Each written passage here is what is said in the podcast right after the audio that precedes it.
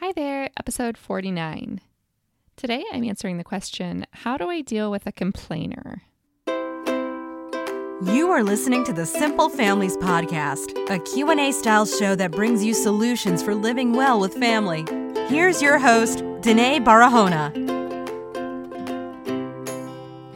Hello, it's Danae. Thanks for tuning in. This is the Simple Families Podcast. It's a Q&A style show. If you have a question, you can leave it for me at simplefamilies.com/ask.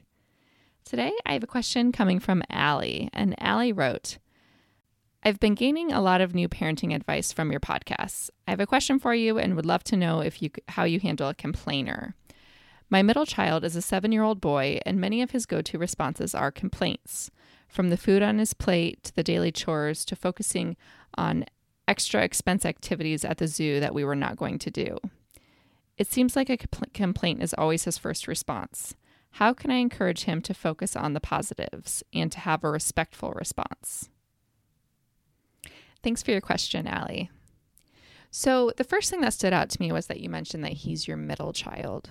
Now, that means you have at least 3 kids. And when you have multiple kids, it's really easy to fall into the habit of sort of labeling them. So, you have the calm one and the energetic one and the complainer and the happy one or whatever it might be. So I'm wondering if this complaining has sort of become part of his identity, sort of become his role within the family, possibly a way that he's found to get attention, even if it's not necessarily positive attention. So think about that. And if that is true to some extent, think about how you can try to reassign a new identity for him, something more positive, making his role in the family something that he can be proud of and something that you can be proud of for him. Because sort of having the reputation or the identity of being the whiny kid in the family isn't fun for anyone. So by giving him this new label or identity within the family, you're going to start thinking about him more positively, and he's going to start thinking about himself and his environment more positively. Something important to pay attention to would be to listen to him and try to understand when he's complaining. Is he venting and just wanting to get something off his chest, or is he actually looking to make a change? There's a good chance that he's probably not even sure. So you could try to rationalize some of these situations with him. So when he starts complaining, say, are you just trying to get that off your chest? Or are you actually going to do something about that? Are you actually looking to make a change? And if you are looking to make a change, what would you like to see done differently? That way, it doesn't just seem like this mindless, annoying complaining. It's goal-driven.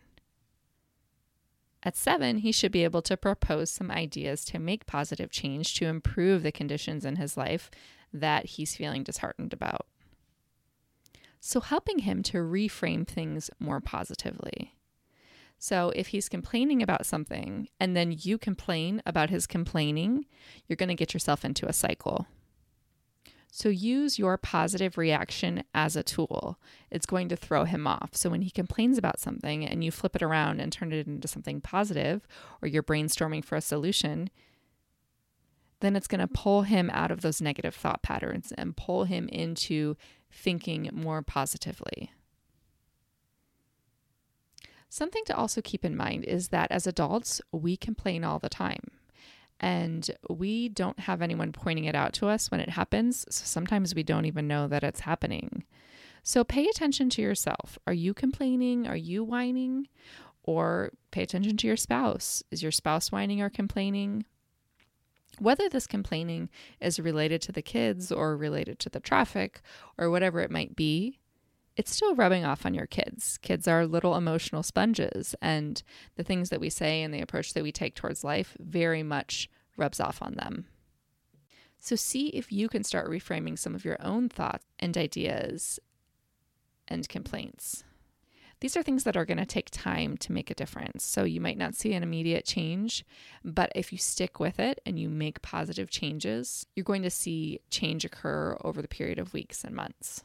So the takeaway for today is that whining and complaining can be sort of a learned behavior.